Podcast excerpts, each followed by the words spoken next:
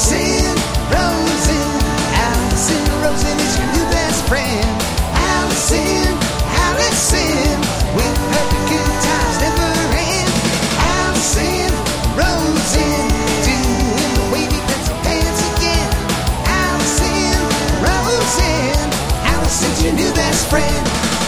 Hey everyone, hi, hello. Welcome to another exciting episode of Allison Rosen is your new best friend. I am sitting here in my studio with Tony Thaxton. Hello. Hello, that's me. And my guest, you know him from Pod Yourself a Gun, where first they were recapping the Sopranos Mm-hmm. podcast, and I came on a couple times and hooked them up with a great guest, which Yes, I'm sure did. I'm sure we'll get into. Oh, yeah. Mm-hmm. And now they're going through the wire. He is a comedian. He is a writer. He appears on Good Mythical Morning. He just had a baby. Please put your hands together for Matt Lieb. Hey, thank you, thank you. Hello, Hi. welcome. So glad to be here. So glad to be in person. I, haven't done know. An in-person podcast in, I think in in years actually. Really? Yeah, yeah. It's all been Zoom since like 2020. Okay. Yeah. So yes, because Vince Mancini, which is how I met you, Mm-hmm. Yeah. Mm-hmm. um, with whom you do Pod Yourself a Gun, lives in Fresno now. Yeah, yeah, yeah. So he was I'm trying to remember.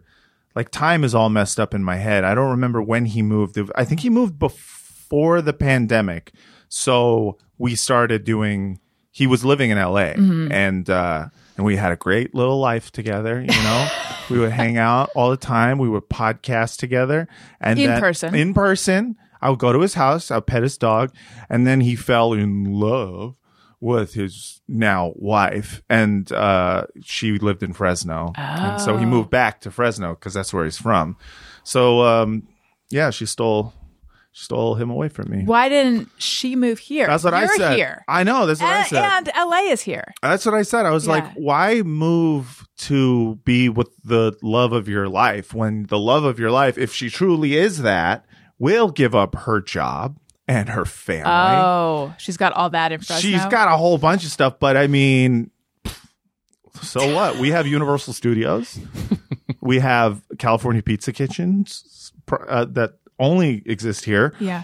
Uh, the original Bob's Big Boy. The yes, Fresno doesn't have that. Fresno doesn't have No. shit comparatively. Can I say shit? Of course you can. Fuck yeah. Fuck yes. Yeah. Yeah. So- Fresno, I feel like all Fresno has, no offense, Vince No and offense. and love of his life mm-hmm. and child now mm-hmm. and dog. Yeesh. They have that uh, spoof miniseries about raisins with Carol Burnett. Oh, I didn't know that. Oh yeah, Tony, did this come up on a show that you were on recently, or was this on a Daniel and me show that where you were not here? Because I feel that I looked this up recently. I don't recall this. Okay, it look like I would have heard that. Either it's a spoof show, so it's it's not a real show. It's a sketch, No, it sorry, it was a real show, like a but it was sitcom set in Fresno. it was a spoof of Dynasty. oh, So it was like a satire. wow. Um, I want to say it might have been Madcap and Screwball, but I'm not sure Okay. about that. But Tony, can you look it up? It had like a pretty crazy cast, Right. and it was set in Fresno. and it was called Fresno it was called Fresno. and set in Fresno. And set in Fresno. And does Fresno have a lot of? I mean, do you do you work for the Fresno Chamber of Commerce? I do, in Okay, fact. great, I'm then. actually the the president of Oh. the and member. and both. Yeah. Okay. do they have like a large raisin exporting situation? Because Uh, according know- to the show, I think she was in a raisin heiress. Shoot, that makes sense. I could see them being into raisins over there. They certainly have a lot of sun. I feel like uh, gr- both grapes and raisins need sun. yeah. But I don't know much about Fresno other than um, And you work there? I mean, I know that's the thing. They just hired me because they were like, "We need a Jew." So, uh, you know, in order to, you know, diversity, Right. You're a diversity hire. I was a diversity hire, and uh, but I, yeah, I still, you know, I'm still going through the Wikipedia page. To Got it. Really learn about the wonders of Fresno. I want to get back to the fact that you're a Jew, Hmm. but Tony, Yeah, it was. It was not an actual show. It was a five episode miniseries. Okay. Okay. well, nowadays that's a that's, a, whole season That's on HBO, season. Yeah, but but back in the day, Yeah, a limited series. How Okay. about that? Is Right. that Yeah. better? Yeah. Uh, 1986 comedy miniseries parodied uh, primetime soap operas, and yeah, it not raisins necessarily, but grapes. More so. Mm. Yeah. Yeah. Well, they certainly have a lot of agriculture. Um, they have a lot of. Uh, I feel like they have a, a a large proportion of Chinese food buffets out there. I based that on the one time I went to a wedding in Fresno and I had my pick of the litter of Chinese food buffets, which are my favorite. That's my favorite dining experience. Like while you were not at the restaurant, I mean, not at the wedding. Right. Yeah. In Yeah. between going to the wedding, I was like, I'm hungry. What to eat? And it was just like, go to the Chinese food buffet. We have 70. I'm gonna blow your mind. Go ahead. I think I don't really know like the threshold of your mind and My being mind blown. is very brittle, so you can blow it pretty okay, easily. great. Yeah. I've never been to a Chinese food buffet. I love I just have a stroke. oh no, back. Tony, get the smelling salts. I knew they would come in handy one Yeah. day. I've been to um like a all you can eat sushi buffet Okay. situation. Yeah, yeah, yeah. Uh, but that it just had sushi. It didn't have Chinese. Oh, right, like one of those ones where in New the, York. Oh wait, was it Pan Asian? I don't think so. I think it was just, just sushi. Now I'm not 100% sure. You're talking about like the conveyor belt thing? Is that No, although Yeah, yeah. that is like where your sushi goes on a ride. Yeah. How Yeah. cool is that? No, it was uh it was this place where you're like, I know I'm going to get food poisoning. Yeah. Here's my money. That was a Chinese food buffet. Okay. I, it w- I- I- it's probably not the correct uh, nomenclature. It's just a an Pan Asian buffet is probably the way to go. Um, and they have sushi there too. yeah, they'll have a sushi area. They have like a Mongolian barbecue area. They have like all of the eh, just anything you can get from you know most Chinese food places. Mm-hmm. They have it just in giant troughs, and you can just put your little snout in there and just um, nom nom nom. You know, that's what I like to do. So. and there and and you went to 70 of them. That's what I heard. all at once. Wow. Uh, Oh no. I, I had my pick of the litter. It was great. And every time I mention the, uh, you know, large proportion of Chinese food buffets to Vince, he says, no, that's not true. And I'm like, well, I'm pretty sure I remember a little bit from that one time Yeah. when I was 18 and went to my first wedding. Why is he gaslighting you? I know. I don't know. He does that ever since he moved to Fresno. He's just like, don't make fun of it. I'm like, come on, bro. Yeah, What be happened? to you? cool. You, yeah, he used to be cool. He used to like, whatever, dude. He got married, had a baby. Not me. I could never do that. But you did. I did. Just get married and have a baby. Yeah, yeah. What's the timeline of all this? Uh, the marriage and the baby. Yeah. Um, I proposed in May of, or like, yeah, it was like May or June of 2021. Okay. Uh, she got pregnant, or I found out she was pregnant in January of 2022. Um, so then our wedding was June 2022, and the baby was October 2022. So she was pregnant at the wedding. What which- a whirlwind. It was a busy year, dude. That was uh, that was crazy. Yeah. Luckily, everything's calmed down since the baby arrived. Typically things calm down, right? You know, they don't tell you that. With the whole pregnancy thing, you're just like, there's all this stuff you're doing, all this preparation, and it's all set for like this date, like this big date I when this thing happens. And then after it happens, you want to be like, all right, now, you know, Now we done. rest. Now we rest. There's no rest. You just No, keep it's going. a thousand times worse actually Yeah. because you I don't know how her labor was Uh-huh. for either of you. However, for me, I was like I've never been more weak, depressed and tired and now I have to take care of this thing. Yeah, yeah, Yeah. They really, uh, yeah, they don't make it easy to have a child. Like Who's they? Like- biologically, oh, the Jews Oh. right. who control the baby. Yes. And the money and, the media. They control it all. Uh, no, um, no, the you know, it's like your biology doesn't make it easy because it's uh, I it's it's almost preferable to not know you're pregnant and then just one day you have a baby oh, because right. then the starting point is that day that you had a baby as opposed to four weeks after you conceive finding out you're pregnant and then it's a whirlwind Yes. and it's like why are we adding this extra eight months of learning about stuff when you could just not know dog right. And then you'll end up kind of the same level of prepared. Uh, exactly Did you do you feel like all the classes and all that stuff helped? um I mean, I guess not really. I don't know. I feel like um the the most helpful thing was learning about um like how the actual labor is going to go and and what things to do as like a partner to someone who's pregnant to um make them comfortable um especially during like pr- like pre-labor Uh-huh. and stuff. And then also you know as the pregnancy gets bigger and bigger and stuff like learning how to make her comfortable was a big thing.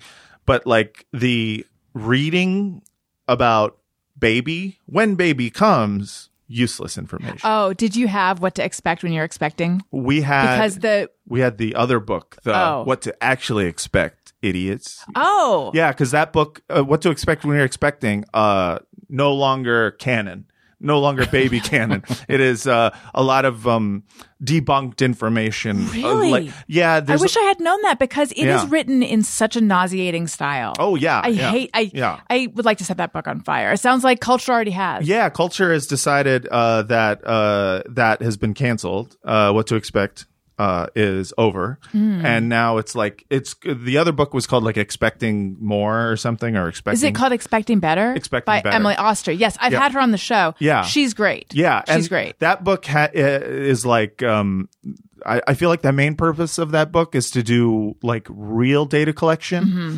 on um, all the stuff that what to expect when you're expecting was claiming because like one of the things was like coffee will give you miscarriage Mm-hmm. which uh in expecting better they're like no that's there's no factual basis for Right. that like uh their data set that they used was like flawed and didn't take into account all this other shit and it basically was just like more kind of uh, along the lines of like all this stuff they tell you not to do like you know is not eating sushi. not eating sushi all Right. That stuff it's like some of it's true but uh, like most of it is bullshit and i thought that was Yeah. useful And what I thought was really interesting about the um, coffee can lead to miscarriage thing is that so Emily Oster, who's a statistician, Mm-hmm. Yeah, like yeah. looked at all the data.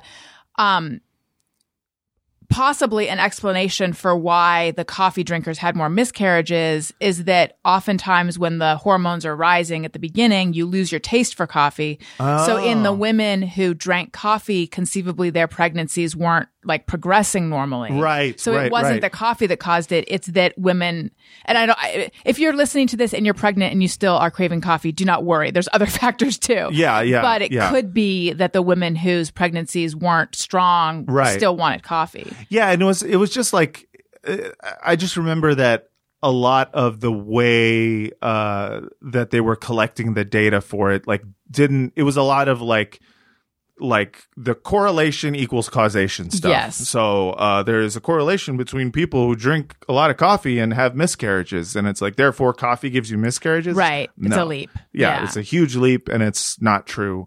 You can drink coffee. So, If so- you do and a miscarriage happens, uh, it's not because of the coffee.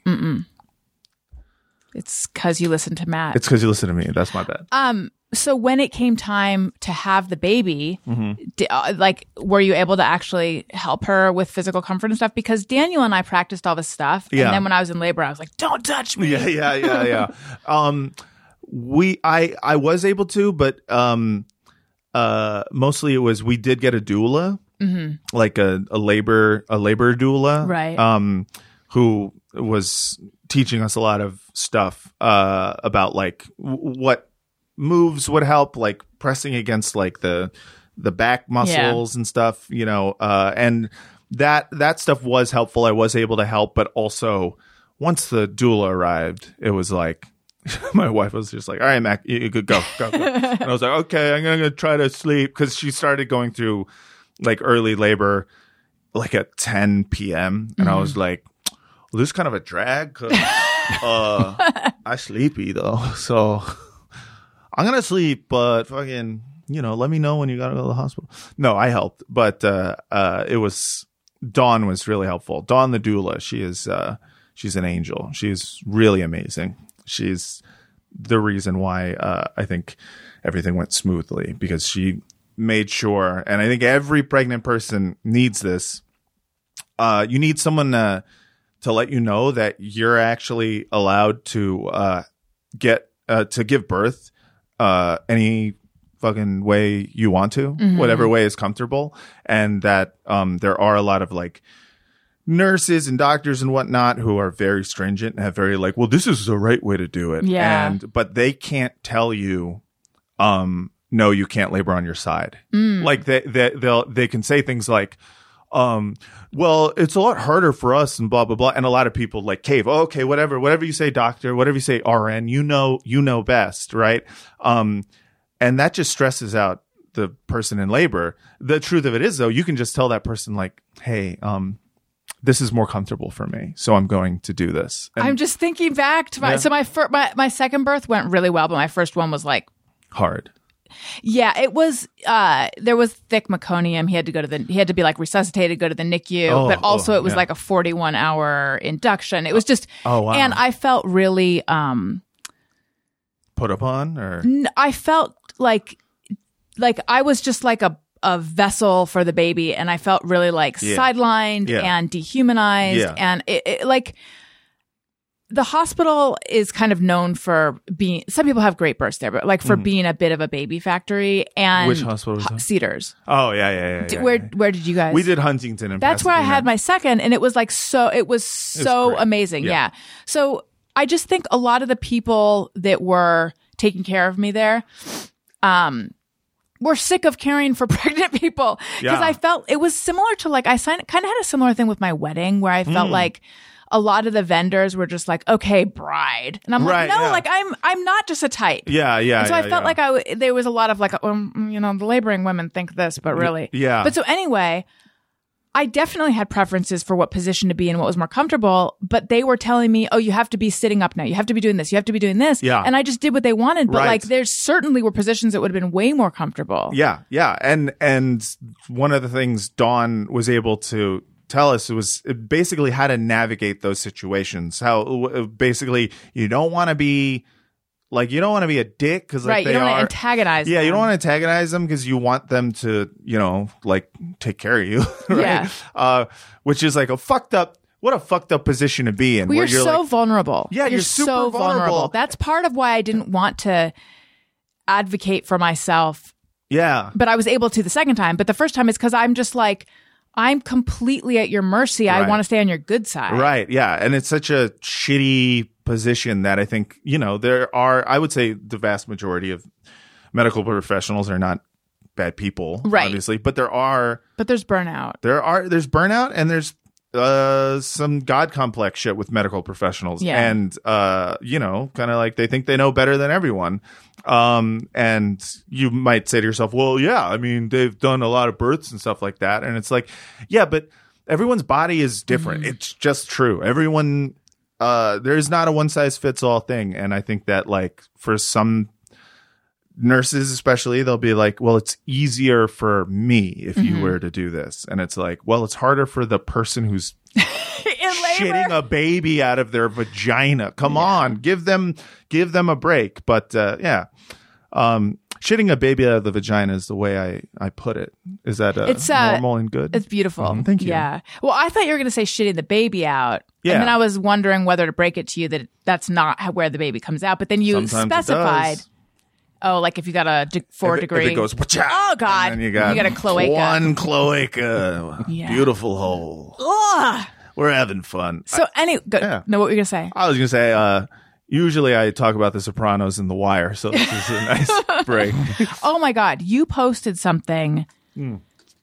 It it was like your wife and Hmm. the baby, and then you flashed over to just some horrendous torture scene on your computer. Oh, yeah. What was that? that was. Uh, I watched it like repeatedly, even was- though I can't stand any of that. I was like, "What is going on in this scene?" Uh, that was Casino. That was the scene uh, where Joe Pesci is um, got this guy's head in a vice, and uh, he's trying to get a name. I think it's Mickey M. I forget. Uh, Charlie M. Yeah, he's like, "You made me pop your fucking eye out for Charlie M." I love it. It's a great scene. Of course, the baby didn't know what was going on. Uh, that's a great thing about like really early childhood. You know, like infants is. Uh, you can just watch whatever. Like they don't know. like, true. You can watch all the rated R movies you want. They're not like you know. There's uh, They're not taking it in. they're not Really. taking it in. And and at one point I was like, oh, you know, it'd be fun. I'm gonna watch like The Little Mermaid with uh, you know, my daughter. And I was like, she won't know what's going on, and you're gonna have to do this eventually forever. so just enjoy this right. moment. of- Enjoy the calm before Yes. Frozen Yes. and Little Mermaid. Yes, yes. Yes, Elliot. Oh, um, Elliot has just gotten into Little Mermaid. Oh. And he's super obsessed with the song that do, how well do you know Little Mermaid? very well. He's super obsessed with Poor Unfortunate Souls. Oh, Both of my kids have been singing it. It's such a good song. It, it, it is. it's catchy. But I had never really paid attention to it before. Oh yeah. Yeah, I mean, I had, but like, I don't know, maybe I, maybe "Kiss the Girl" was more my speed. Yeah, yeah, But yeah, now I'm like, I've heard the song over and over and over, and Yeah. it's uh, it's quite a number. Oh, it's a banger. I mean, it's Yeah. just uh and and like lyrically it's it's really dense and really good. It's Mm-hmm. just really it's a that that is a that's a that's a classic song to me. I love that song. I, there's stuff uh, this is a uh, also a wonderful thing about being a dad is uh, uh all the childhood stuff that you're like, "Oh, I get to watch like Little Mermaid again and stuff." And and then from a an adult perspective, you're like, "Oh, this is a this is a crazy ass movie." She is uh, 16 years old, by the way. And uh, the prince, they don't say the age of the prince, Mm. but he's, uh, I think he's full grown. Yeah. Uh, Wait, they say she's 16. Yeah. Okay. Yeah. She's, Interesting. She's 16 years old. And uh, Same as Liesel in Sound of Music. is that right? Yeah, she's 16 going on 17. Oh, that's, the right. song, that's yeah. Mm-hmm. a whole, there's a whole song about it. Yeah. Yeah. I mean, you know, and uh, listen, I don't know what the age of consent was in the sea. in the sea. so maybe things are different, like maritime laws, obviously. But um, uh, yeah, that's a weird, weirder perspective when you're just like, oh, she really should listen to her dad. Yeah. And you know what's really weird is uh the actual Little Mermaid. I don't know if it's Hans Christian Andersen yeah, or one, one of those weird But you know that it doesn't end. doesn't end well. No. No, yeah. Can we spoil it? I, think she I think turns you- into mist or something. She turns into sea foam. yes. Yeah. I think she. I don't. I, I've never read it. I know the ending because it's just like so not the Disney ending. Right. Uh, but yeah, she turns into sea foam. I, I don't know if there's a like is uh, is there like a jazzy sea witch in that one too? I don't know. I feel like I hope so. I hope so too because it's like a great character. Yeah. Ursula rules, and uh, the way Ursula dies. Spoiler alert for those of you who haven't seen The Little Mermaid. It came out in 1986. yeah, yeah. Uh, she gets uh, stabbed by a boat. Maybe 89. 86 was Fresno. Yeah, 89 I think is is that sounds right, to me. Uh, but yeah, she gets stabbed by a boat in the end, which uh, as a adult I'm like, damn, that's a fucked up fucked up way to die. I know. And you are like, have a PhD in fucked up ways to die. Yeah, I love fucked up ways to die. What's your favorite fucked up way that you've witnessed? Um I there was a bunch of guys moving a, a metal scaffolding. Uh I think it was like in China or something. Oh, I, th- I, I thought it was going to be from one of the shows you've seen. Oh no! No, but if you I thought maybe at some point I had told you that I, I had a phase in which I watched a lot of people dying videos in real life. No. It calms me. I don't know why. There's something about it. I mean, it's not great, but you know, everyone's got a thing. I'm not horny for it. It's not like a sex thing. It's just like uh, it's just I was a fascination of Faces of Death phase. I think uh, people go through that. You know, I don't know. I did not know this, but I'm so glad to have learned this. Yeah, yeah. Is this like one of your things that people know about you? Okay, here's what I know about you. Okay, go ahead. You eat scared I do That's because right. you have trouble breathing through your nose. Uh-huh, yeah. So when you eat, you're like frightened that you're going to choke to death. yeah, yeah, yeah. And yeah, I that's true. imagine it sort of like like a chipmunk or squirrel or yeah, something yeah, like that. Okay. yeah, yeah, You're, now I know you're extremely tall. yeah, yeah, yeah. Six six. six six. Very which for a. Jew, I know. wow. I know. Do you Yeah. come from a tall family? Call from, yeah, pretty tall family. My dad is six one. My mom is five nine.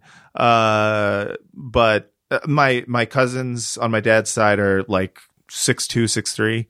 Uh, like tall uh Ukrainian Jewish stock, I guess, on, on my dad's side of the family, and then also tall Irish stock uh, on my mom's side. So it's just like two tall people made a Right. super tall guy. Okay. Unathletic though, so that's fun. Really? And I bet your whole life people have been like Oh basketball. yeah. Oh yeah. Yeah, I have no I have no skills. Okay. No, hand eye coordination. So can't breathe through your nose. Yeah. Very tall. Very tall. Drug problem. Yeah, yeah, yeah. Big drug drug problems. Thirteen years clean and sober. Nice. Congratulations. Yeah, yeah, yeah. Went to UC Santa Cruz. That's right. That's all I know. So tell us about uh, this. That's all the there is. faces. Yeah. So anyway, people that is this like one of the things people know about you? Like, oh yeah, he I've loves talked- to watch people get killed. I think I probably talked about it on my podcast uh on the Frotcast um which was that was That's like the original. Oh OG, yeah, me and I Vince. should have mentioned that. No, no, no, no, no, no. You don't need to because it's you know that's right now we're focused on The Wire and The Sopranos. That's Okay. it. But uh, yeah, Is Frot for frottage, frottage? That's exactly right. Frottage or frottage? a frottage if you're fancy, um, frottage if you're rad. And this is like rubbing up on someone. It's it's yeah, it's when two dicks uh, rub together. I didn't know that. it's a metaphor for podcasting. I mean, you know, this was back what over a decade ago when all podcasts were just dudes, literally and figuratively ru- rubbing their. Wait. I never knew that, and I consider myself like a an educated word person. Yeah. I thought Well, you knew about frottage. I You- did. You know, you knew the word. You just didn't know what the sex act entailed. I thought like if you're on a subway and you just like go up to someone and like shimmy your body against them, that that's frottage. No, that's a crime. Uh, well, frottage could also. No, I guess. I think if like you're labeling it frottage, I think uh like unwanted frottage Yeah. is a crime. But if it's really just two, if it's really just dick on dick action, I don't know how. I'm sure someone could come up with a way to do it without I mean, in consent. but gym, in general, yeah. In general, I think it's a it's a consensual act between. so it's like a thing people are into, I mean, I assume so. Right. They, they give it a nice French name. I right? Think, I think it's French. This whole time I was wrong. Sort of like defenestration Oh, great word. Is Throwing something at a window, Throwing so- someone which at- I always yeah. thought it was. I always thought it meant. when I you're on, when you're on a subway and you rub up against yeah, I thought it was two dicks rubbing against each other. No, I thought it was uh, disemboweling, oh yeah, which is something you've probably watched. I've never seen it. See, the types of videos that I watch aren't like um normal ways to die. It's just like, Oh. oh, you can die that way. So the the the people pushing the scaffolding, uh, I guess it was very tall and it was metal and they, they had touched some sort of wires, and then all at the same time they're just like, Oh my gosh! and I was like, oh. It's pretty bad. Anyways, uh, you know, there's lots of ways to go, dude. So, when was this interest in watching this?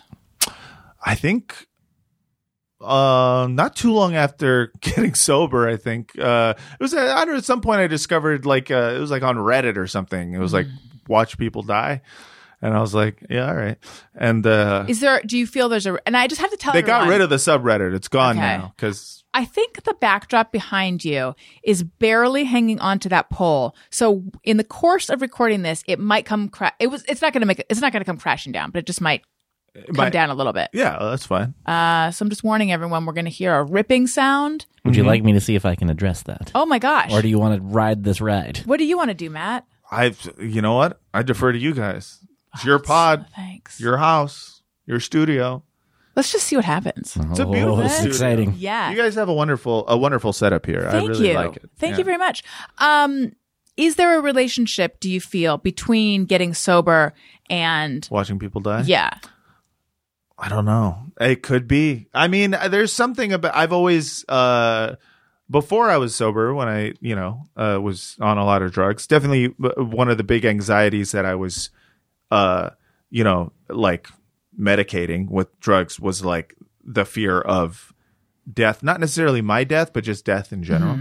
Um but no, I think it was just like you know the internet's crazy where you just like uh, one video uh, leads to another that gets more and more dark and weird. You know, Yeah. it's like uh, w- one of the reasons with like porn where I had to be like, you know, uh, I feel like they shouldn't have recommended on. You know what I mean? Because it's like you're just gonna get weirder and weirder. Don't recommend stuff to me. I'll I'll I'll, just go because then I can get regular. Then you know you don't want to like start one day and you're just like you know hey I'm watching. I like when two people have sex and then ten years down the line you're just like pee pee poo poo. You know I only watch pee pee poo poo now. I like you don't want you don't want that. It's like uh, when people get you know uh like red pilled on YouTube because they yeah. watched a video about like ancient Rome and three years later they're just like, did you know that the the uh, the Jews have been kicked out of all the countries because they're bad? It's them's fault, not certainly not medieval Europe's fault. Right. No. Yeah. Uh. So you know. Anyways, uh, yeah. At some point, I don't know. I think I was, you know, just uh, you just get curious. The internet has everything, and I that's both a good and a bad thing. I think there's something very, uh, and and I, there's probably a better way to put it than this, but like very internety Mm. I feel like there's like a certain type of person who grew up in a certain time. I mean, this is going to be the most vague Yeah, yeah, thing. yeah, I'm just gonna I'm gonna barf it out, Do and it. then we're gonna sift through the vomit and see if there's anything. There's a nugget, I'm sure. Yeah.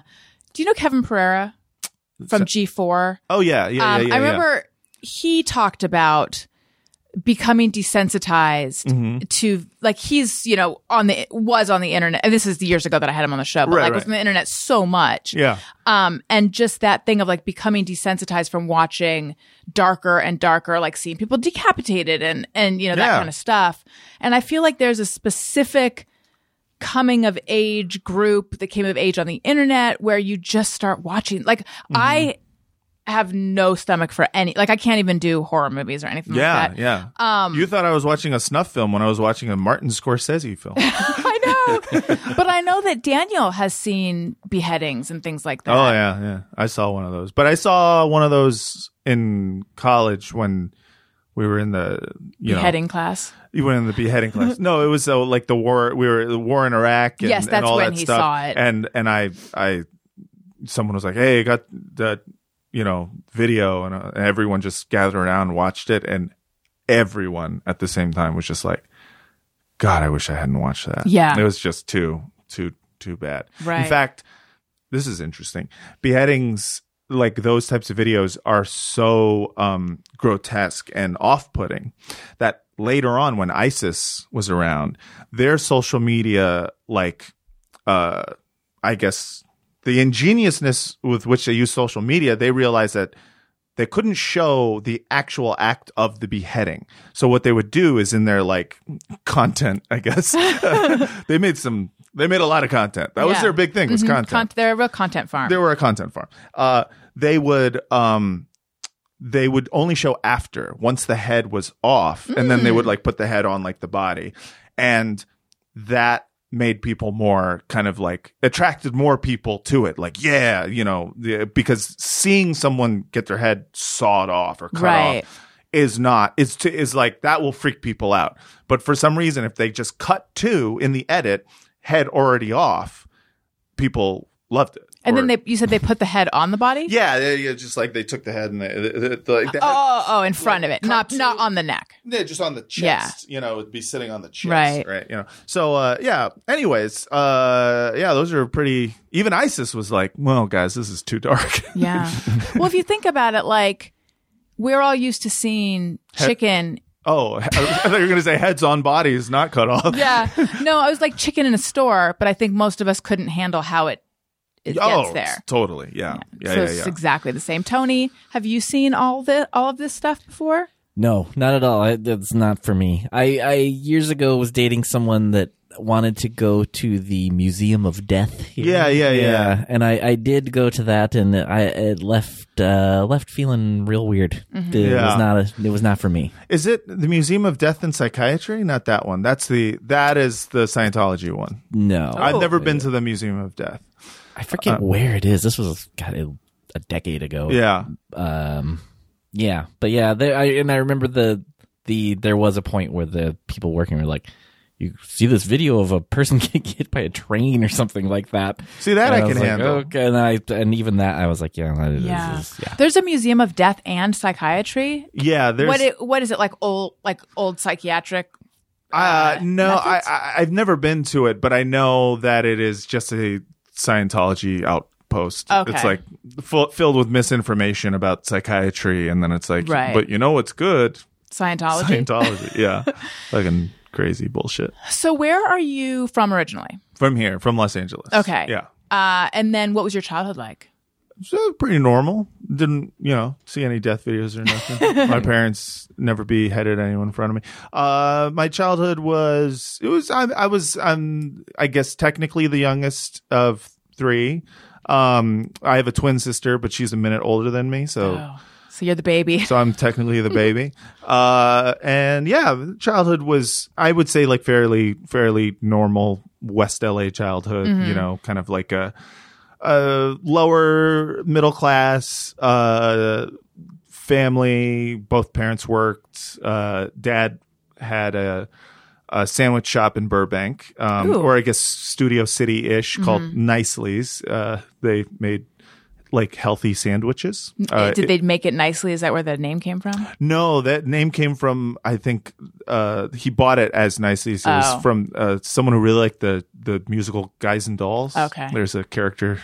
Nicely, nicely Johnson. I, I was I only know that because as a little kid I was in Guys and Dolls, uh, and I uh, watched that musical a lot.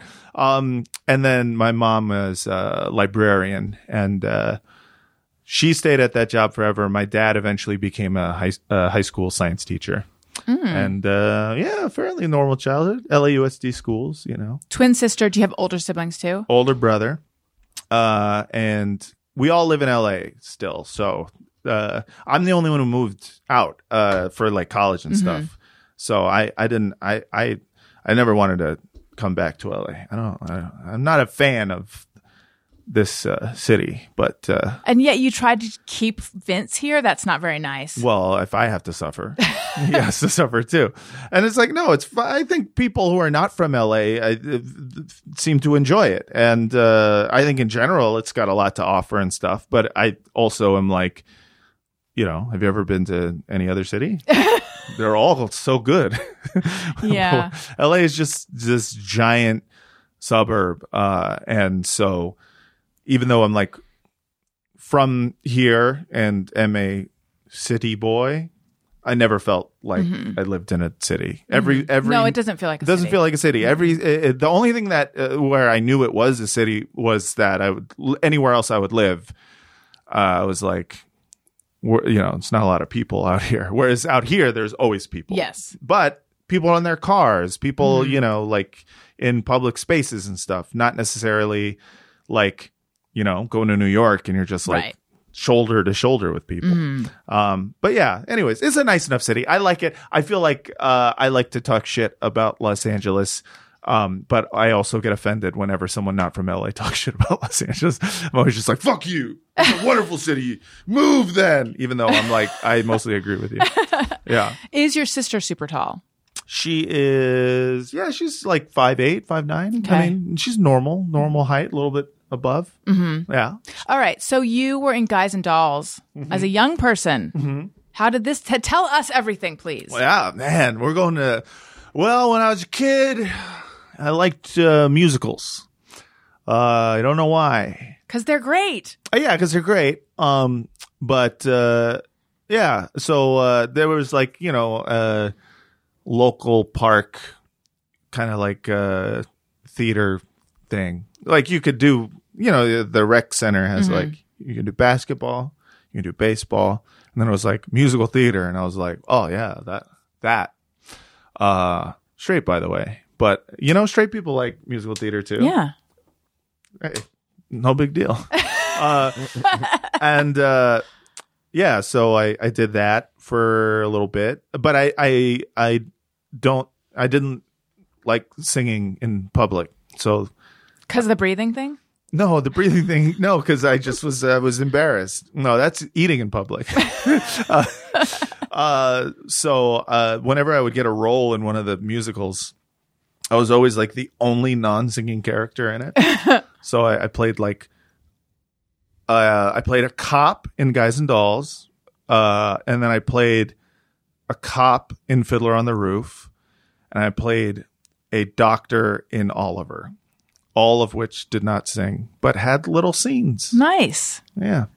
What was your favorite musical when you were little? And also, how did you first get exposed to musical theater? My mom, she's Okay. a big uh she's a big like theater head. She likes like old Hollywood. She's Mm-hmm. a big old she's she's like from Massachusetts and um for her like Hollywood was always like a magical place. Yes. And I was like, no, Hollywood is a Shithole. is a shithole. it is one of the worst places on Yeah.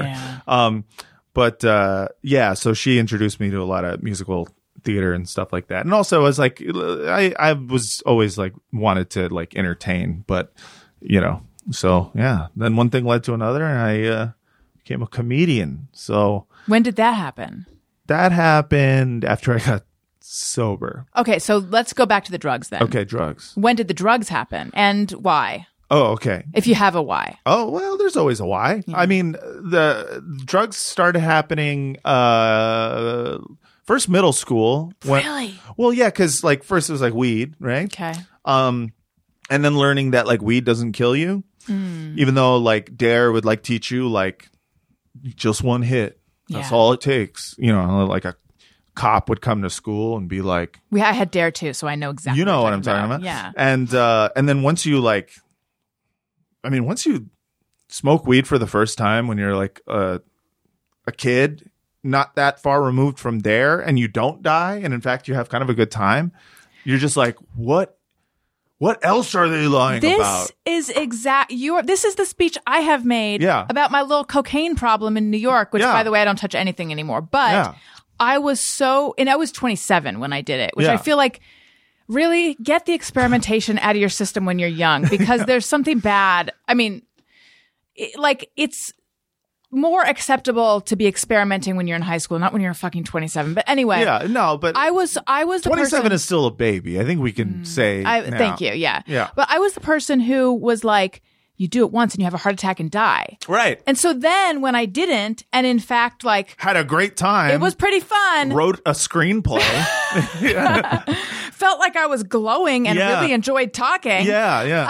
Uh, it was like, it really mm, cinched my relationship with it. Yeah. So I know exactly what you're talking about. Yeah, because you're like, you know, then it starts feeling like they're they're telling you not to do it because uh society's masters don't want you to have too much fun or something or like it's just like oh they want you to conform or whatever whatever got- kind of the man has his boot on your neck. the man has his boot on your neck and you are freeing yourself Yes. by uh just doing drugs that make you feel by, s- by stupid. by curdling your brain. yes by curdling your brain. You're just like i'm free.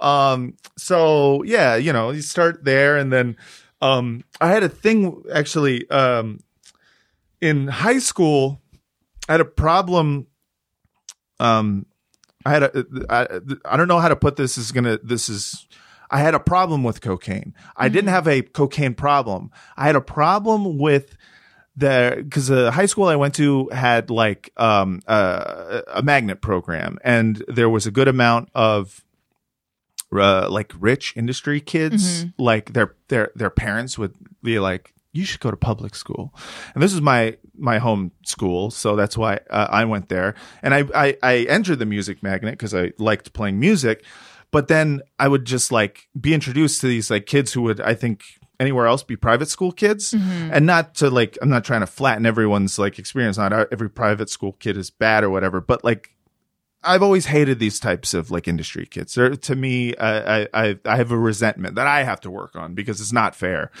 to them because some are you know My husband has the exact same thing, by the way. I, it's just like it's a real a real chip on your it's shoulders. it's a chip on my shoulder Yeah. against like like these kids who would just seem like you know everything handed to through them. nepotism they're going to be fine and they all were kind of like I felt like they were a cool kid crew and they would have like parties and they'd be like yeah we do cocaine and me and my friends uh were kind of like losers and uh But you did drugs. That's so cool. well, yeah, but we kidding. we but that was the thing though. We were like, we're cool too, Mm. but we're not going to do cocaine. We're going to do opiates. Oh my god. yeah, so we were like, I see. So when you say you had a cocaine problem, like you had a bias against I had it. a bias against cocaine uh, until uh, you know I eventually uh, warmed up to cocaine in college. I was like, actually, you know, cocaine's kind of tight. uh, but I like I did I, I had a thing where I was like, um, no, that's lame. You know, Mm. cool kids, real drug addicts who love the game are about who like uh, like heroin. And so you were doing heroin in high school? yeah, that well, that's Oh when I first goodness. tried it, and like different opiates, uh, you know, um, But like pills or like street stuff or well, uh, heroin, heroin street, because that's the only place you can get it. Yeah. Uh, and uh, other opiates like morphine, um, or uh, Dilaudid or Vicodin or all that stuff. Uh, that was like pill form. So Mm-hmm. you either buy from someone who has like a connection, or uh, later in my drug addiction, I started. Uh, uh, I worked at a doctor's office when I was in college because I was like really wedded to I'm going to be a functioning addict, Oh. and part of that was going to be good for you. yeah. Well, I was like, I think I can do this because it's my favorite thing. Drugs? And- drugs. Yeah. Uh, like opiates were like my absolute favorite thing. And I always felt like the only problem with opiates was that uh, society didn't just let you like have a consistent uh, like uh, opiate supply, and I felt like, well, if I could just do this every day, because I could still go to work. I graduated college. Yeah. Uh, uh, I mean, I cheated my way through most of it, but I still graduated. Uh, and uh, so I don't know. I at the time I felt like you know. Well, I, I'm not going to quit doing it. So I, I got a job at a doctor's office and I stole a triplicate prescription pad. And so I would write myself prescriptions for Wow. Dilaudid. Yeah. And you never got caught. Never got caught. And it was like, That's so yeah, I mean, I, hardcore. Oh, I only ever did this uh, a handful of times, and so like it's not like I. Uh, it was it was at a point at which I didn't have a connection, and I was like, "Fuck it," and I was so nervous the fucking first time. But you know, thing is, is like part of the bias of pharmacists is they see just like a kid, and like I was wearing a button button shirt because I was coming from work uh, and I was like, you know, maybe uh, maybe they won't suspect, and they never really did, which was which was great. Uh, and uh, and I also had this plan that I never had to put into action, but it was like working the front desk at the doctor's office. If they um, called, uh, sometimes you get pharmacists calling just to Oh. make sure. You would answer it. I would answer it. And so I was like, I was waiting to see, Right. like, if they call, I'm the one who fucking picks up the phone. Yeah. Like, I'm the one who's to hear the answering machine message. So that was my plan. If anything, you know, got screwy. And I never did. And, uh, you know, uh, Did you leave that job on your own? I left that job. Um, so you weren't fired or anything. No, I did end up quitting. Uh, but I, I, so I left that job. All my friends forced me to leave after I had a, I had a seizure at the job. Um, Drug induced? uh, uh, withdrawal induced. I was trying to get off of at this point morphine, and uh, so I was like, I'll I'll uh, I'll wean myself off, and um, I didn't wean myself off because it's really hard to be like. Okay, now do a little bit less. And you're like, no, no, I'll get there. And uh, eventually I just ran out. I was like, oh, fuck all right, well, we'll see how it goes. And then I had uh, a seizure, um, which I later realized was because of withdrawal. At the time, I was like, why the fuck did I have a seizure? Did you think you might be epileptic or like what did you think? no, I thought it was because I was trying to take this other thing. Um, it was like tramadol, which was like something is like That's an opiate, yeah. yeah, it's it's like it's not not like a schedule uh th- four or whatever. I forget Mm-hmm. which schedule. So it wasn't a schedule two. It was like a schedule three. So it's easier. Easier to, get. Li- Literally, Yeah. it was like at the doctor's office, and I was like, I'll just take a bunch of that to wean off. And so I thought it was because I took like fifteen of those. Uh, but later, uh, I realized I was like, oh, that was me with that was withdrawals. Is because Yeah. I was like doing like fucking hundreds of milligrams of uh of morphine a day, and I then have a science question. I don't know Yeah. if you'll know the answer. yeah, Uh, if you guys had gone to the, oh no, I was going to say if you had gone to the Museum of death. Death and Psychiatry, but that's no. Okay. so if you had taken enough tramadol though, Right. would that have quelled the seizure because it is also an opiate? I don't know. Uh, my entire knowledge of like psychopharmacology and all that shit was based on Wikipedia articles that I would read. And it, so, like at the time, it was like, is this an opiate? And it was mm-hmm. kind of like, yeah, kind of. Well, it acts on this one particular opiate receptor in your mm-hmm. brain. And I was like, yeah, yeah, I don't know what that means, but probably means like, yeah, it's a little bit of an opiate. I was like, okay, so I have to do a lot. like I was a real dumbass about it. Did you get hurt during the seizure? I I uh, got my uh, I dislocated my shoulder, and then I woke up and because I didn't know I had a seizure, I just woke up. Apparently, I woke up going "fuck, fuck," and, and I don't remember this at all. but my coworkers were telling me afterwards, uh, and I woke up surrounded by um, paramedics, Oh wow. and uh, so there was enough time to get the paramedics there. yeah, uh, yeah. I mean, enough time had passed that paramedics were there. Um, because this was an office building. It wasn't like we were in a hospital or nothing. But yeah, so I don't know how long it was for, but I think its seizures are like 10 minutes or something. Oh, I mean? I well, well, that. you don't seize for 10 minutes, Yeah. but I think the blank space, who knows? I don't know. I'm not Right. a seizure expert.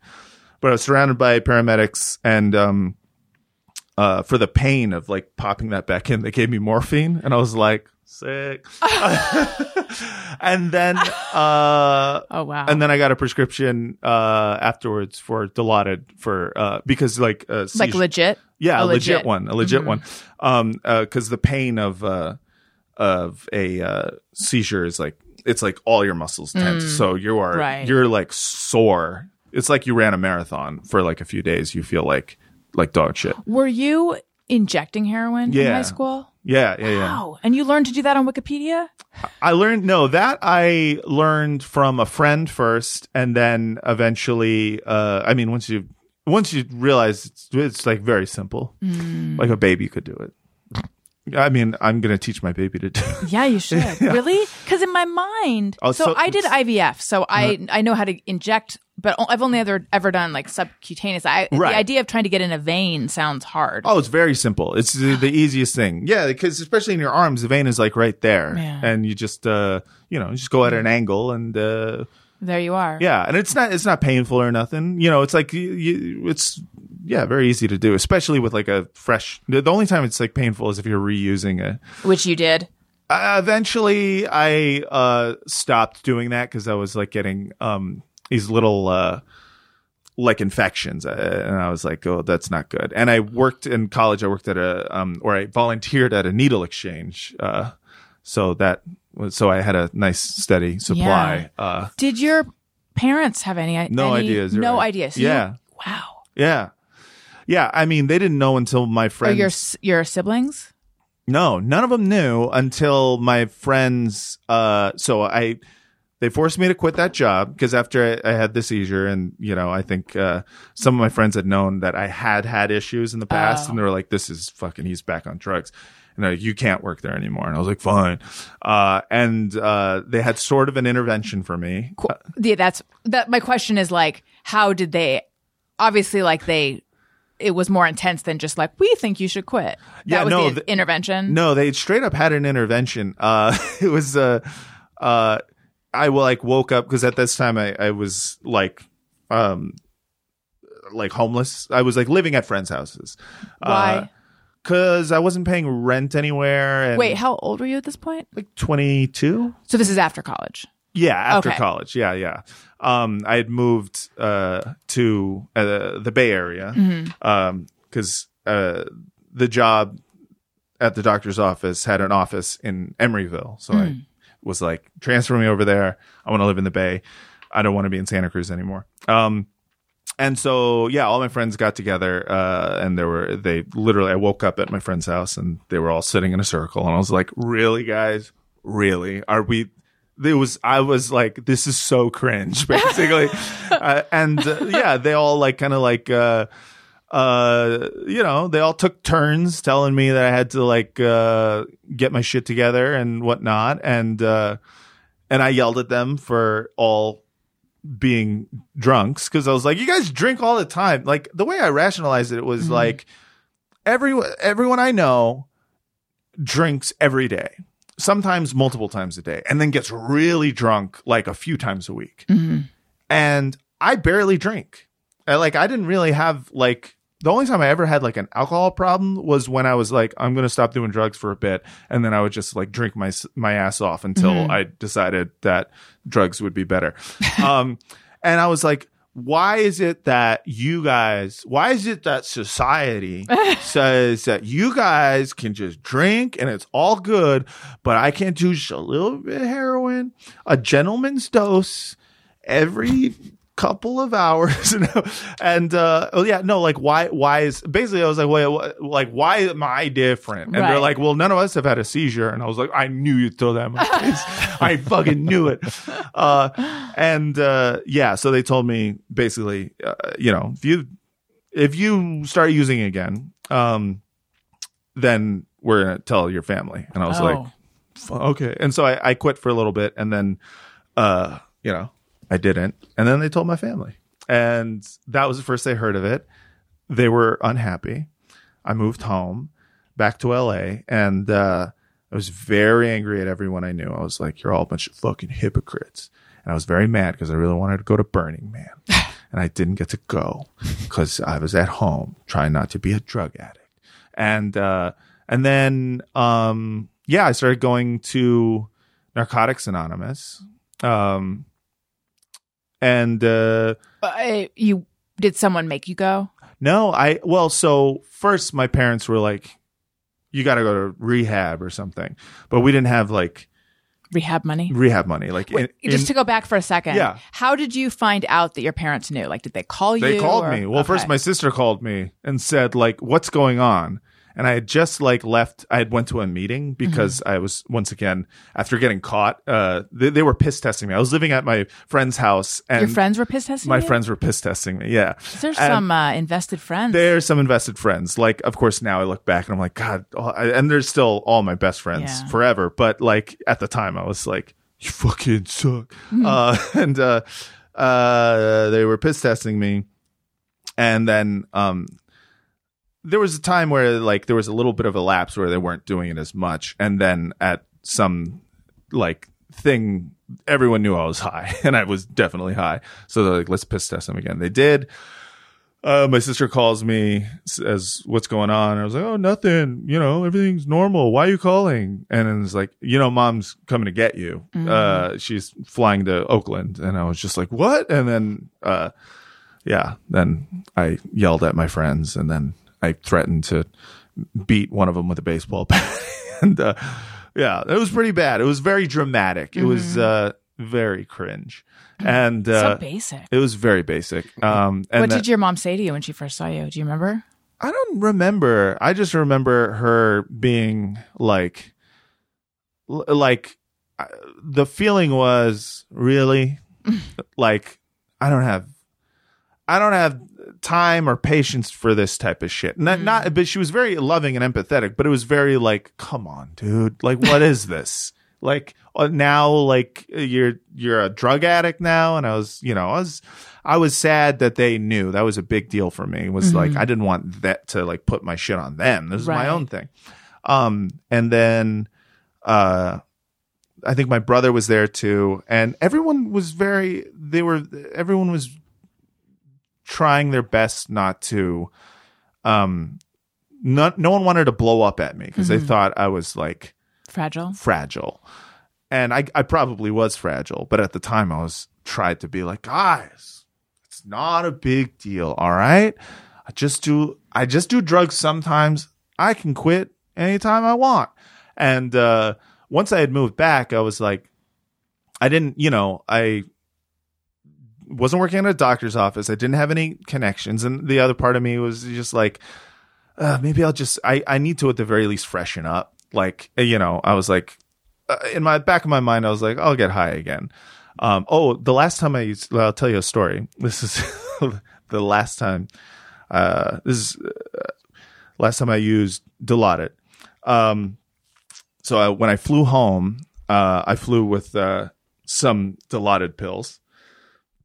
Do we need to take a commercial break at some point? No, actually. No, we're good. These next uh, commercials are brought to you by Dilaudid. Um, all right. Um, so uh, I brought the pills with me, um, but I didn't bring any uh, uh, needles. Um, I didn't bring a rig because I was afraid that you know go through the like X-ray and they'd be like, "You got needles in there." And I didn't want, I, you know, I don't want my parents to be like, "Come on, fuck, Yeah. we're picking you up from the airport. You got needles on you, Jesus." But I brought the pills, uh, and so there's one thing I hate more than anything, um, is uh, swallowing pills to get high. Because it's, Why? because with opiates, the whole thing, the reason people talk about opiates, the reason uh, you see movies about is because the thing is, is when you inject the drug, there is a rush feeling. That's the thing you see whenever you see a movie and someone's injecting and they're like, oh, that whole thing.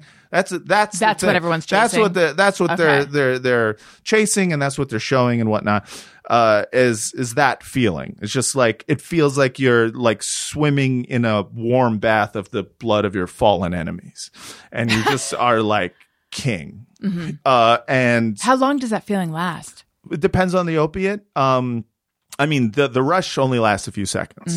Um, but and then the the high lasts, you know, for some like Dilaudid is like two hours, which is not a long time. And then like heroin, it's like a few more hours. Like yeah, and you fall asleep and stuff. You nod out. Um, but um, yeah. So I was like, I have this Dilaudid.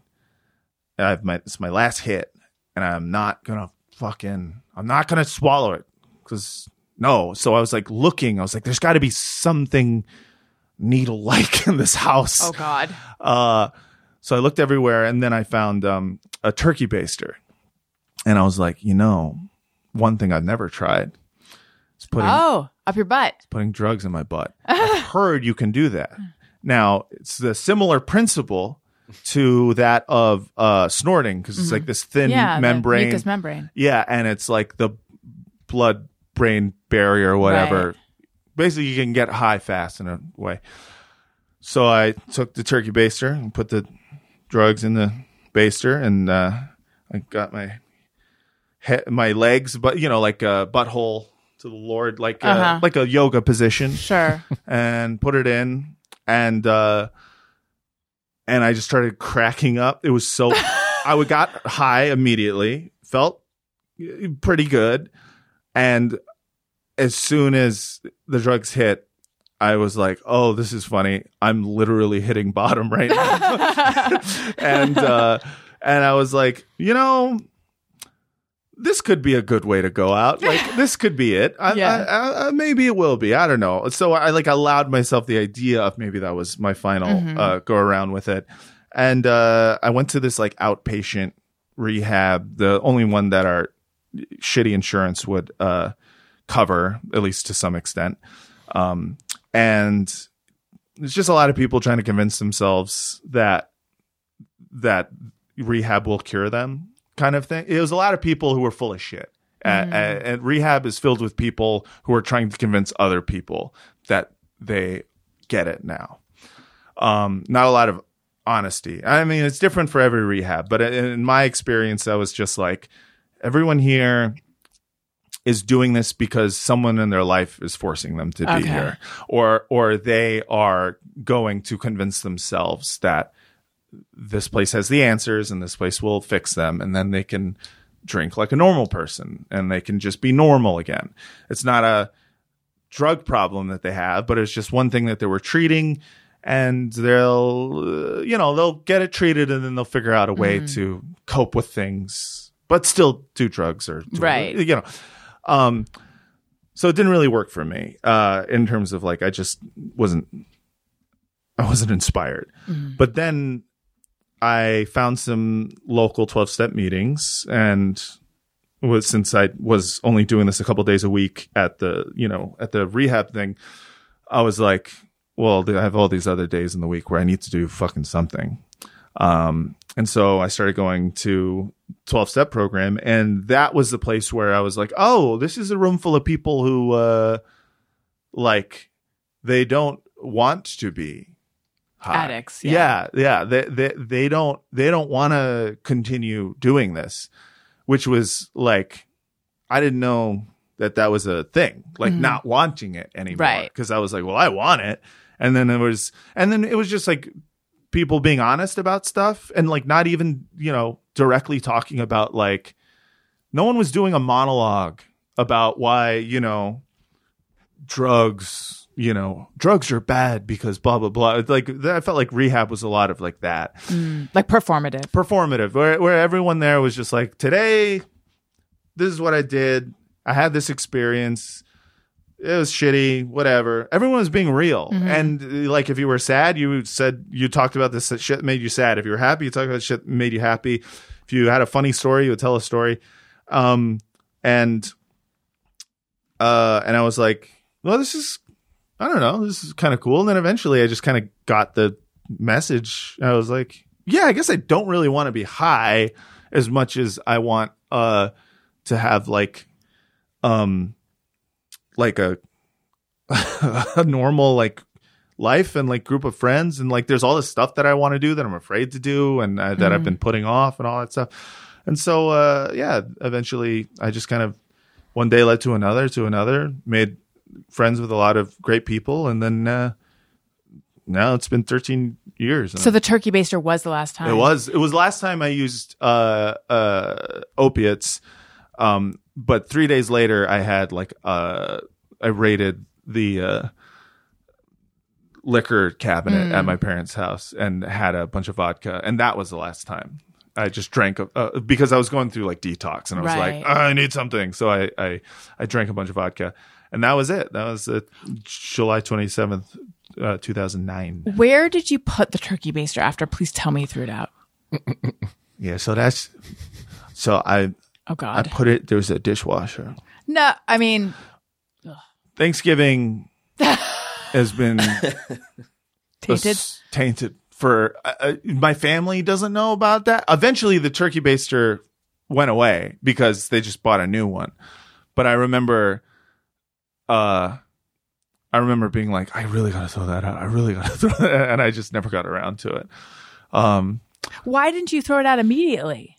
Because like, You the- felt like it would be a tell. yeah, they'd You're be like, "Where's, our turkey, baster?" Oh, clearly yeah, it's been in our son's asshole. yeah, yeah, yeah. I mean, you know, I feel like that isn't necessarily where they would have gone with that. If you're deductive enough, you can think of anything.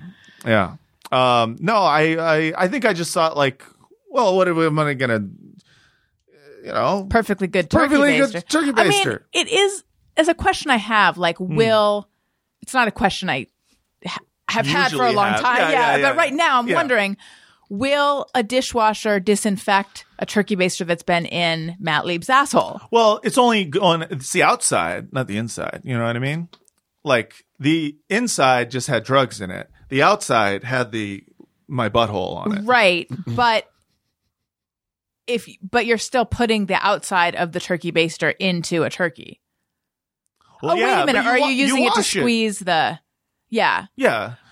Do you, I mean, listen, I've never actually basted a turkey, so I don't know what you do with it. I assume you put it in the stuffing and you. Well, But- now I'm remembering I've seen my dad like use it to soak up the like turkey juice, Right, and and then put it on top of on the top. turkey. So Yeah. maybe no, but then the outside is still touching the juice. I get. I mean, it, you're making a sort of a point. I think I also I I can't imagine that I didn't also like wash it, you know, with soap and water first and then put it in. right because you're a considerate addict. Yeah, I mean, I was like, but I, I, you know, I don't. It's not like I was like. I didn't put it back in the drawer and go, Right. yeah, enjoy your poo poo turkey. Can we talk about 12 step for a moment? Even though. Even they, though you're not you're really not supposed to. Yeah, yeah. Um. So I Well, you're just not supposed to. It's uh, promote. It's just Right. attraction. yes. Yeah.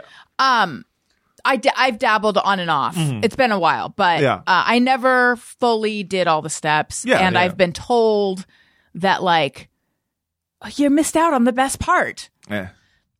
Yeah.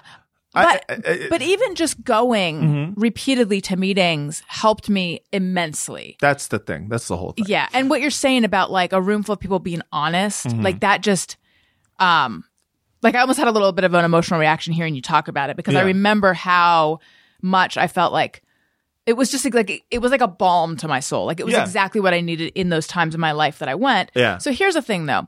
I always think about that thing they say which what I thought it was self-knowledge avails you nothing. Mm-hmm. That's how I always that's what I always thought it was. Okay. And I'm a person who's very like I've been in therapy for a long time. Right. I'm like all about self-knowledge. Yeah, yeah, I yeah. feel like awareness Yeah. and um you know understanding yourself is such a huge thing. Yeah. So and yet I always remember this line, and I don't know if it's in the big book or where it is, but it's something that I've heard in meetings a ton, a ton of times. Self knowledge avails you nothing.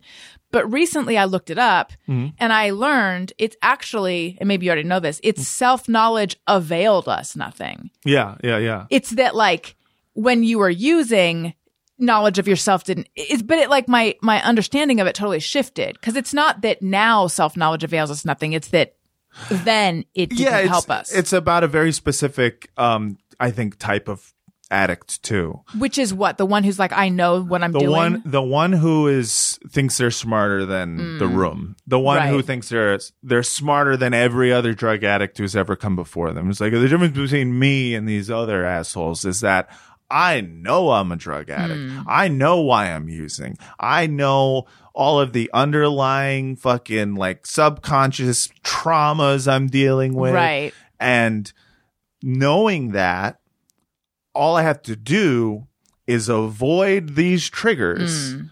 And I can do this on my own. It's like it's basically just an excuse uh, for why you don't need all this stuff because I already know. Got You're it. not going to teach me anything that I don't know Yes. already. And uh, and of course, the point of meetings is not to teach you stuff you don't. It's like you you will learn about yourself in a thousand different ways, and none of them have to do with reading a book Right. you know like you might of course learn stuff from a, from reading the basic text or from reading the big book but like um you're if if it were the case that you could like self knowledge is enough to get clean uh then people just read the book And be done. And be done. Yeah. No, Or it's people- the community. It's Y- the yeah, or people. Yeah, it's honestly that's the whole thing to me. The like the steps, I think are very important. I think they can be incredibly helpful.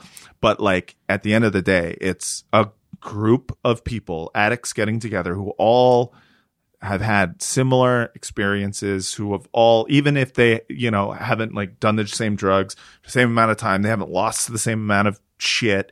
They haven't dealt with the same amount of consequences. It's knowing those feelings um and knowing especially for addicts and alcoholics just like a very specific type of thing. Um and talking about it in like an open and honest way and just keeping each other like holding each other accountable. Like that is the shit.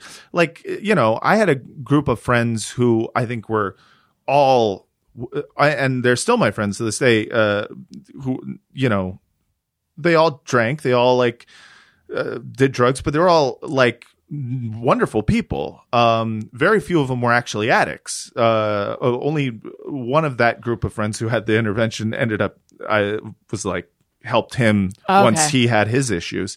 Um and they were all they're all like uh great people but there's really nothing compared to a group of addicts all getting together in a room and talking about their shit and uh and and making friends and fellowshipping and like going out and just kind of like having someone to call when you're dealing with shit that you fucking um don't really want to tell someone who doesn't have similar experiences. I mean, it's like growing to trust people. And I think Yeah. for some people they don't even have like that initial group of friends who are all totally like fine and good and you know, they're it's not just about like, oh, you need friends. It's like you need a community of addicts. right. And and that I think that keeps people clean more than anything else. Yeah. More than but that's my experience. That's what keeps me clean more than anyone else. I know some people who, who swear by the steps. I know some people who swear by service, um, like going and like having commitments at different meetings and stuff. Um, for me, it's all been about going to meetings and and service to people, not just service commitments at meetings. Like service to mostly as a clean person, I have uh uh like one of the things that's helped me stay clean is meeting a new person, especially in comedy, who's like calls me up and is like, I know you're however many years sober.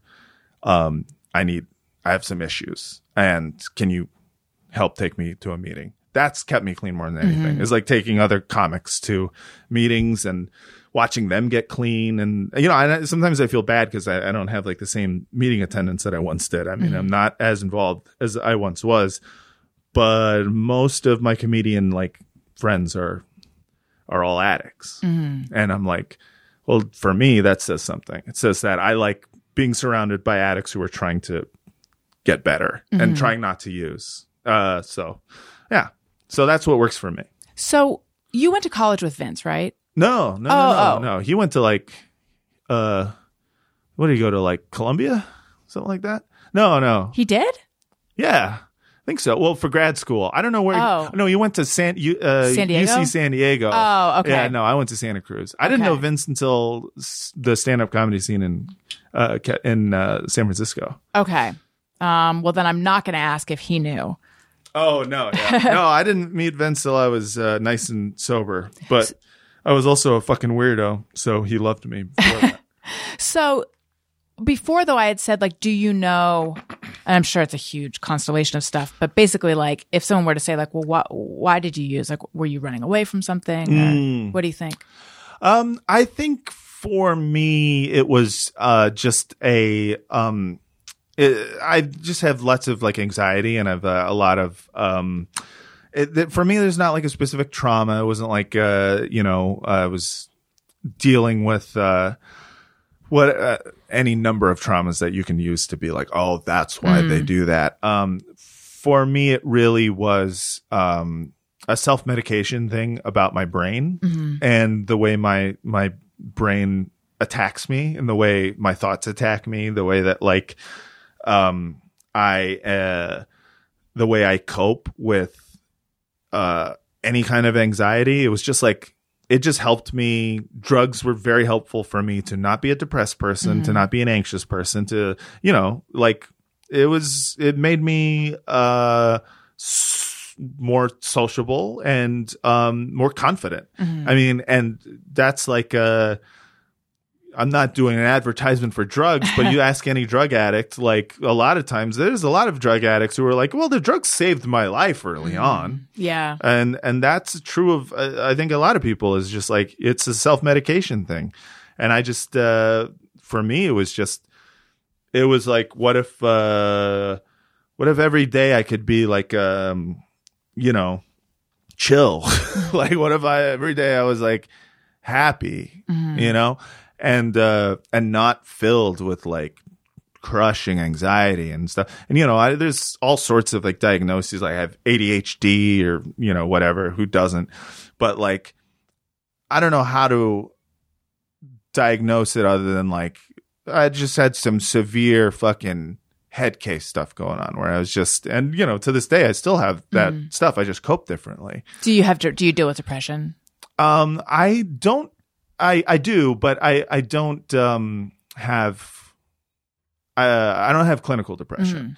Um, but uh, you know, I have ADHD. I have anxiety, and I'm sure I have all sorts of other shit in the DSM six or whatever number it's on now. Um, but uh, yeah, I mean, people cope with that shit sometimes through legitimate quote unquote medications and sometimes through recreational drug use. And, I mean, shit, ha- ha- half of that shit could just be adolescence. Who knows? You know? Uh, but yeah, uh, I, I- feel like I, I don't, I don't have like a, an origin story so much as like, uh, I just was introduced to drugs early on and was pretty sure that they weren't just going to automatically kill you mm-hmm. or you wouldn't end up with like one arm in the hospital like Jared Leto at the end of fucking Requiem for a Dream. I forgot that's how it ends. Yeah, he's, "Ah, ah," he's got the little wing.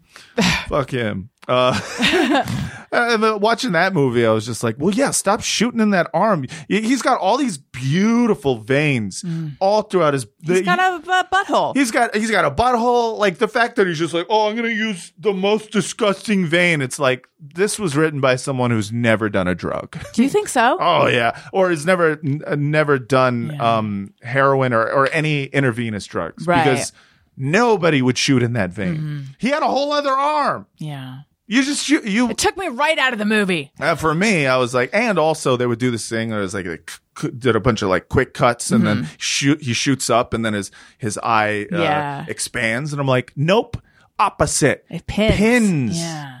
Tony, have you seen Requiem for a Dream? Once a long time ago. Real disturbing movie. It's yeah, very much. I actually, that's the only time this has ever happened to me. I usually can like handle things all right, and literally that movie, the I saw it in the theater. Mm. Credits came up. I turned to my friends. I was like, I don't feel good. I'm Yeah, gonna that's the that- bathroom. that's- and Throw I, up? I didn't actually throw up, but when I was trying to find the bathroom, then at this movie theater, the bathroom was upstairs, and I'm Oh, like, God. oh my god! And I literally was like grabbing the Wow. arm rail with Oh, both no. hands.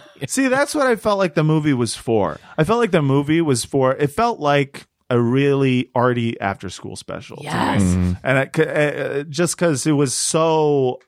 This is what happens with drugs. Like what I mean, the performances are great. Uh, Ellen Burstyn is like the fucking. That's like one of the greatest performances ever. Yeah. She's so good in that movie. So taking nothing away from her, but that character of like, you know, uh, hey, hey, my, you know, Jared Leto's character of like, hey, ma, I gotta, like, you know, I gotta take the TV and then I'm gonna pawn it and then I'm gonna get it back. 'cause That way I get the drugs. I was like, what is this? Is this like a 1970s guy? like, what is this character? It's so Right. dumb. And then like their their whole, I don't know, the, the, the whole thing to me, I was just like, talk about like, that's the thing about drugs is that if you try to sell a don't do drugs thing with the most like fucking intense, like you're gonna lose your arm, you're gonna be in the hospital and you're hot, like Jared Leto, uh, that actually doesn't make you not want to do drugs. I, I feel like that is part of the Well, it's like- fear mongering. it's fear mongering and it's also part of like the, what people need to know is that there's the like drugs are actually the least glorious thing. The most of drugs is uh like at least with opiates is gonna sleepy it be sleepy baby. Uh is most of it is incredibly mundane because it's not like this like fucking you know cool journey. It's just like a slog. It's a job. It's like you give yourself the job of staying high. Mm. And the stuff that you do to get high is like stupid. It's just you do a bunch of stupid shit and all so that you can sit for an extended period of time and not think. And so it's like to be like oh no you know look at it look at this. It's like he's lost his arm Yeah, his fucking- descent into yeah, it's it's hell. too uh it, gl- it's it's not glorifying it, but it's like in a way it is, you know what I mean? And it's like but no one wants to watch a movie about a drug addict too. That's why I love The Wire actually is that that is the most honest portrayal of drug addiction ever through Bubbles' character. I haven't seen The Wire. Oh yeah, I know you haven't because So- I want you on my pod. I know, and I really want to come on. Yeah, but you have to. Tell me how. Okay, Tony, have you seen The Wire? I have. It's been a while. but- How many seasons till till it hooks you? Because my understanding is it's a it's a lot. I know. Okay, so there's five seasons altogether. They're all about 12, 13 episodes. Um, except for the last one's like 10. Um, uh, it's hard to say. Everyone's different because sometimes that first season, it takes people multiple episodes to like get hooked into it because it throws you into the deep end. It's incredibly dense. Um, it is, it, every conversation that they're having, uh, they don't, there's no exposition where they go like, oh, there, there he is, Rawls, the, uh, the colonel of the homicide unit of Baltimore. It's just like they you, just expect you to they- figure it out. they eventually you will figure it out. Eventually you will, and they, you know, names, names, names happen, and it's just like what, what, what, what. Um, so sometimes it takes people a couple episodes. Sometimes it takes them like halfway through the season, and then the second season they shift the focus away from all the people you just learned about, and so it's like a lot of people drop off at that second season. But let me tell you that if you just allow yourself the space to watch it, uh, like uninterrupted and like paying attention, but not trying to pay attention to every detail. Okay. Just let the story wash over you the way any other would. Um, eventually you get a feel for what's important and what's not important. And the show is so good that upon rewatch, all the shit that you thought was like not important, um, becomes the most fascinating shit on the show. Huh. But the first time around, you're just going to just enjoy what you would enjoy as a, as a regular person. The way I would watch the show is uh, watch it as a uh, uh, a show about how the police really are. Like watch it as a show about how the police don't want to work. How nobody wants to do the job of detective and how the um the city policing uh the city policing budget should be cut. Yeah. watch it watch it from a perspective of like oh this is what it's actually like to be both a policeman and someone who sells drugs. Um yeah, I I mean it's it, it's not boring, but it feels like it's going to be boring.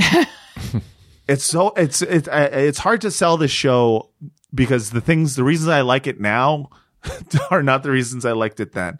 Then I guess I, I, I when the first time I watched it, I liked it because it was cool seeing what like probably the most accurate depiction of uh, the way the drug game works in the Baltimore projects or in projects in general work. Like seeing that depiction, going, oh wow, this is like because it's written by David Simon and Ed Burns. One was a detective, and the other one was a journalist for uh, the Baltimore Sun. So it's not. There's no embellishing. There's no, uh, you know, um, villainizing of. It's not good. It's not good guys versus bad guys. It's not cops and robbers. It's not Law and Order SVU. It's not Law and Order SVU. It's like it's everyone is uh, the motivations of the cops and the drug dealers are the same, and you see that kind of like uh, you see the parallels between it, and you go, oh yeah. And then when you humanize both of these jobs, you kind of uh, you kind of see where the like oh this is why the drug war will never work. And, and you start basically coming to a bunch of other conclusions about society that you maybe haven't before because before you saw a little bit more in black and white. Um, but it's also really funny and uh, it's subtly funny but it is incredibly funny at times All right, I'll watch it. Right now, I am finishing Fleishman is in Trouble. Have you seen that? no It's good. Um, and then maybe I'll watch The Wire. Maybe I'll do it. You should. Then I can come on your show. I would love it because it's a great show, and you're a great guest. You were you were on, you. were on our Sopranos podcast, and you are two of my favorite episodes. Oh, thank Yeah, you so, so, much. Thank you. Um, so we have some questions that people have sent in. I am on Patreon, patreon.com Patreon. slash Allison Rosen. Uh, there's all sorts of rewards. You can get uh, bonus episodes Oh, of the yeah. Friend Zone, my Patreon podcast. There's a level where you can text me and I'll text you back. You can see videos of the Thursday show, all sorts of stuff. This video though, Mm-hmm. youtube.com slash Allison Rosen. Please Nice. subscribe, like, comment, do all the things. Yeah. Leave it running when you go out of the room. Um, uh, but people can send in their questions and get them to the head of the line. I Yeah. also take them on Twitter, and we have a little song.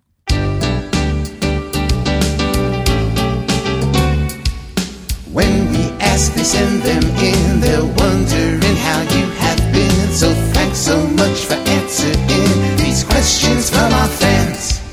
All right.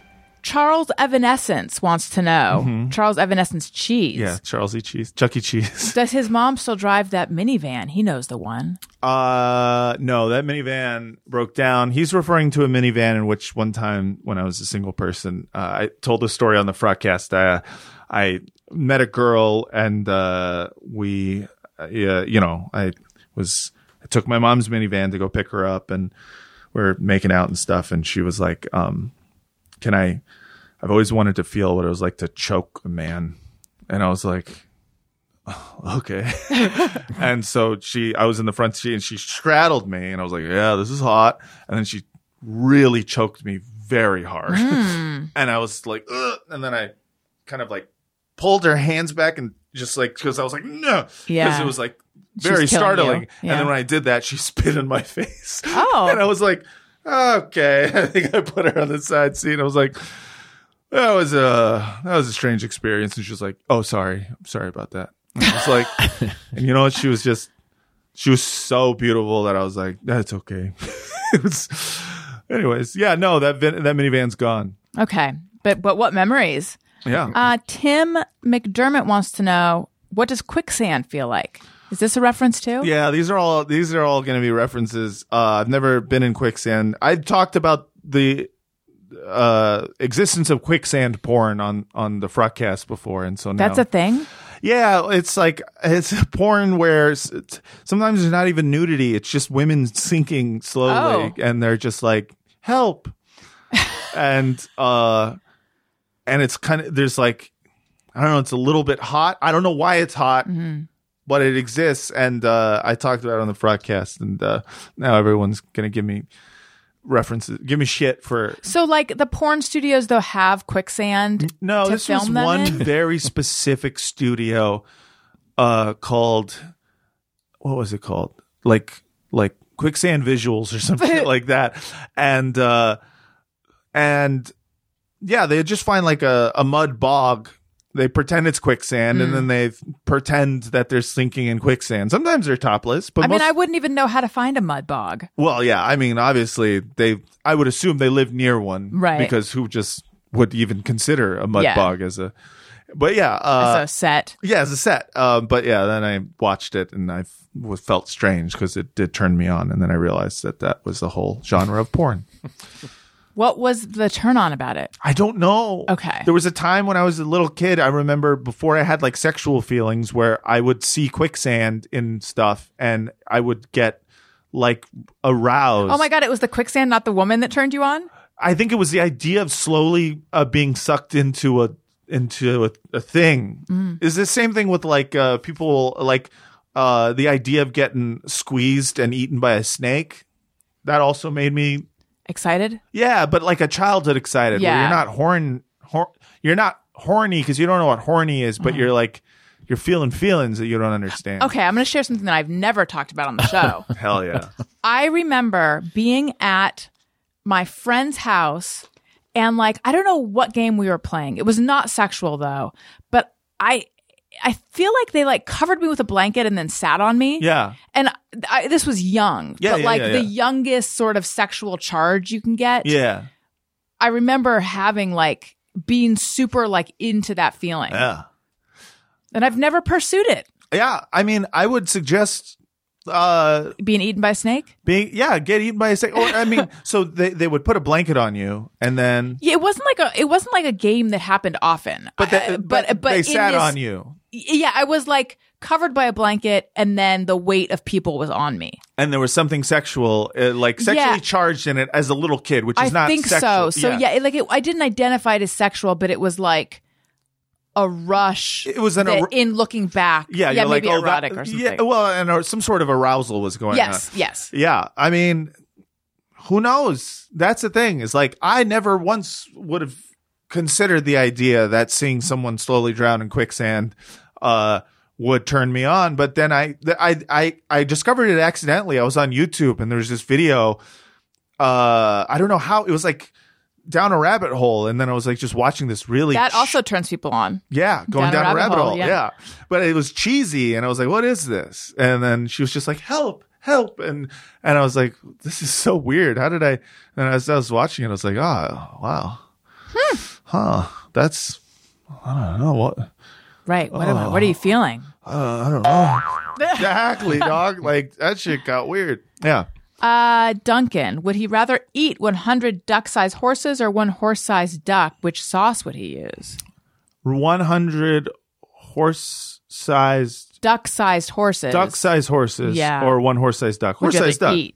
Okay, yeah. Yeah, because I'm I'd rather eat a duck, a duck than a horse. And yeah. what sauce would you use? Uh, there's a lot of good duck sauces out there. There's, um, I would use duck sauce. That's just that's makes sense. That's a good one. But also, like, I would have some barbecue sauce with it. Maybe, maybe I would have some buffalo duck. I would do every sauce. That's a horse size. yeah, you got a lot. That's a lot of duck. Go to Yeah. Arby's, get that horsey sauce. Oh, that's such good. I love Arby's duck. Dre three money, and this is the last one. Uh-huh. How does he lum so hard? And this is another Frotcast. Fucking, this is the problem with asking Twitter.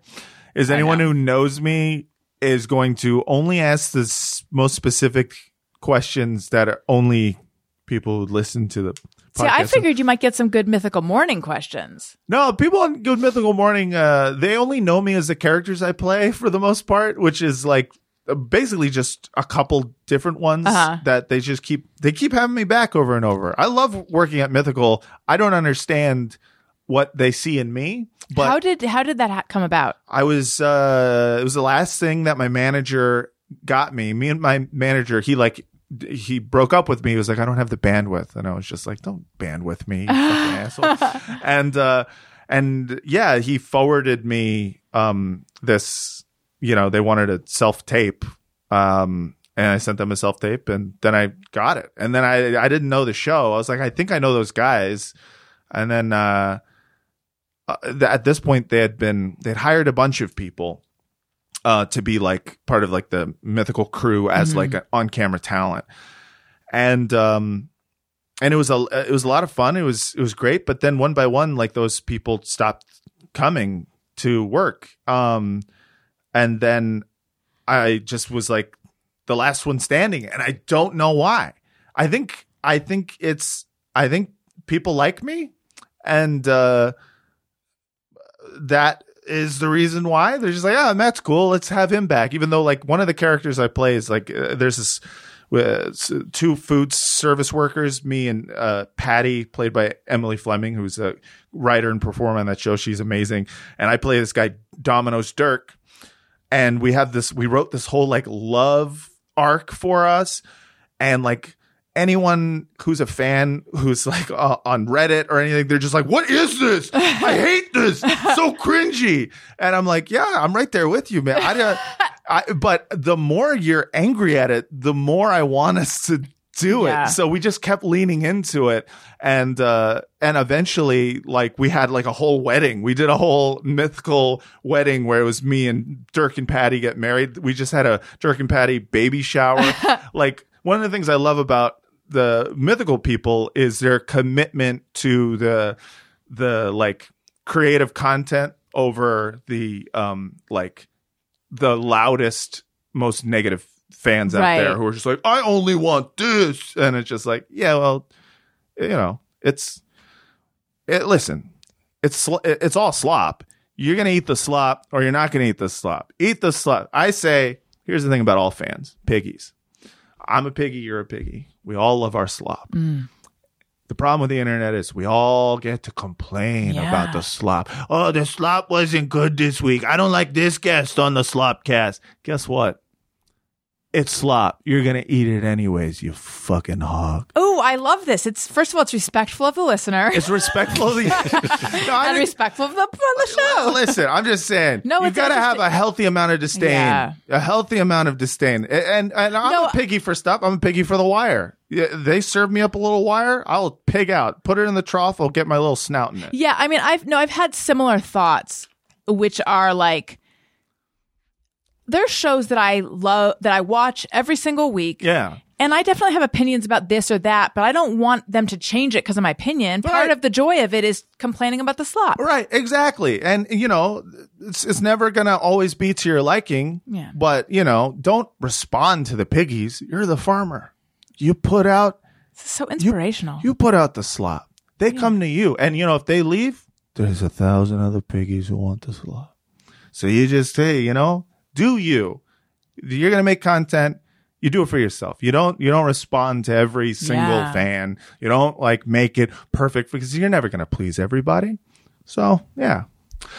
And if anyone from Mythical listened to that whole thing, um, JK, obviously, you guys are all great. I love the fan. No, but the people uh, who are Mythical fans uh, who like the and Patty stuff, I'm always like, see, you guys are Yeah. you guys are cool because you understand that it's supposed to be silly and stupid, and they're just kind of letting us have fun. Uh, and the people who hate it, hey, you know what? There's more slop out there for you. Matt, it was so nice having you on the show. How are we doing? Minute and 30 seconds. All right. We can do it. All right. Tell everyone where they can find you. You can find me. When does this episode come out? Uh, Monday. Okay, so Monday. Yeah. Uh, okay. You can find me at uh, at Matt Lieb on Twitter or uh, at Matt Lieb Jokes on Instagram. Also, listen to my podcast. Pod yourself a gun. Right now, we're doing The Wire. Um, more importantly than anything else, you don't even have to listen to it. If you just go to Pod Yourself a Gun on uh, Apple Podcast Store and you give us five stars in a review, that would be sick. Because you know what? I saw you got like so many reviews, dog. You got like six thousand. I just want to hit a thousand. We're like almost there. Do it, Pod Yourself everyone. a Gun, Apple Podcast Store, and also listen to it. Uh, but mostly give us five stars in a review. And then also, uh, do, do I mean, yes, I have a lot, but I need more. So if you like what you're hearing, or even if you don't, please, even if you don't, please make sure you're subscribed, tell a friend, all the things you do for a podcast. Click five stars on Apple Podcasts or wherever you're listening. Leave us a review. We read them on the show. Uh, follow me on social media at Allison Rosen on Twitter and Instagram. I already mentioned Patreon. I'm also on Cameo and YouTube.com slash Allison Rosen. Tony, what about you? Twitter and Instagram at Tony Thaxton. and Bizarre Albums every Tuesday. We're racing against the clock because we're about to run out of space. Oh 10 my God. You guys, thank you so much for listening. I love you. You matter. Goodbye. Hey, do you know about the Allison Rosen show? We had a good time, but now we gotta go. Yeah, Allison Rosen is your new best friend.